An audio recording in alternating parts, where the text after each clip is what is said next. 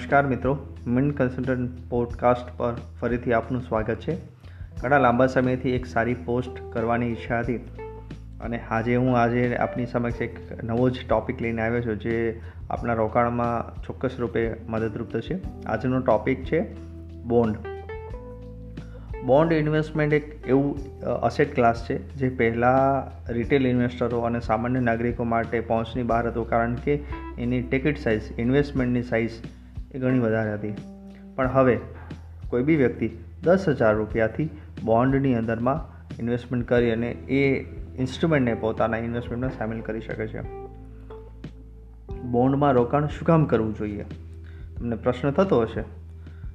આપ જાણો છો કે બેંકની અંદર, પોસ્ટ ઓફિસની અંદર ફિક્સ ડિપોઝિટના વ્યાજ હાલની તબક્કે ચાર પોઈન્ટ નેવુંથી માંડી અને પાંચ પોઈન્ટ દસ ટકા સુધી છે, પાંચ પોઈન્ટ વીસ ટકા સુધી છે. આપણને ઓછું વળતર મળે છે. જે લોકોના ઘર માત્ર ને માત્ર પેન્શન, બેંકની ફિક્સ ડિપોઝિટના વ્યાજ આ રીતે ચાલતા હોય, એમના માટે ઊંચું વ્યાજ મેળવવું એ ફરજિયાત છે. જો નીચું વ્યાજ થાય, ઘરના ખર્ચાને પહોંચી ન વળી શકે, તો આવા લોકો માટે સિક્યોર અને વધુ વ્યાજ મેળવવાનો સૌથી સારો રસ્તો એટલે કે બોન્ડ ઇન્વેસ્ટમેન્ટ. તો આપને થતું હશે કે બોન્ડ એટલે શું છે? બોન્ડ એક એવું પેપર છે કે જેના ઉપર ગવર્મેન્ટ અને કંપનીઓ લોન લે છે. એ લોનની સામે જેણે એને ઇન્વેસ્ટમેન્ટ કરેલું છે, એને નિશ્ચિત સમયે monthly half yearly quarterly, yearly વ્યાજ મળે છે અને પાકતી મુદતે મૂડી બી પરત મળે છે. હવે આપણને એમ થાય કે મારે બોન્ડ કેમ, કેવી રીતે પસંદ કરવા? તો બોન્ડનું રેટિંગ જોવામાં આવે છે. વિવિધ પ્રકારના રેટિંગ હોય છે. B, double B triple B, A double A triple A triple A plus વગેરે વગેરે. જે રીતે રેટિંગ વધારે ઊંચું એ તરફ જાઓ, તો તમારા બોન્ડ એટલા સિક્યોર છે, એમાં રિસ્ક ઓછું હોય છે. તો આ રીતે તમે રેટિંગ એમાં જાણી શકો છો. તમને થતું હશે કે બોન્ડ તો મારે ટૂંકા સમય માટે લેવા કે લાંબા સમય માટે લેવા? તો બોન્ડ એકદમ લિક્વિડ હોય છે. બોન્ડ ટૂંકામાં ટૂંકા નવ દિવસથી માંડી અને એક વર્ષ સુધીના હોય છે.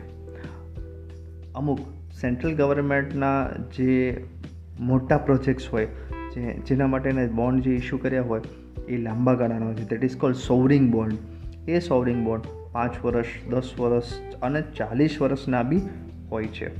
તમને ખ્યાલ હશે કે ભારત સરકાર દ્વારા ગોલ્ડ મોનિટાઇઝેશન સ્કીમને બહુ જ માર્કેટ કરવામાં આવે છે, બહુ જ જાહેરાત કરવામાં આવે છે. તો એ બી એક પ્રકારનું બોન્ડ છે, જે આઠ વર્ષનો છે. હવે તમને થશે કે આ બધી માહિતી તો ઓકે છે, પણ હવે બોન્ડ ઇસ્યુ કોણ કરે છે? મારે કોની પાસે બોન્ડ લેવા જવા? તો બોન્ડ કેન્દ્ર સરકાર અને રાજ્ય સરકાર અને લિસ્ટેડ કંપનીઓ દ્વારા બહાર પાડવામાં આવે છે. ગવર્મેન્ટ જે બોન્ડ ઇસ્યુ કરે, એને ગવર્મેન્ટ બોન્ડ્સ કહે છે? સ્ટેટ ગવર્મેન્ટ બોન્ડ ઇસ્યુ કરે. એને state government development loan bond તરીકે ઓળખવામાં આવે છે. અને કંપનીઓ જે બોન્ડ ઇસ્યુ કરે, એને કોર્પોરેટ બોન્ડ્સ નામે ઓળખવામાં આવે છે.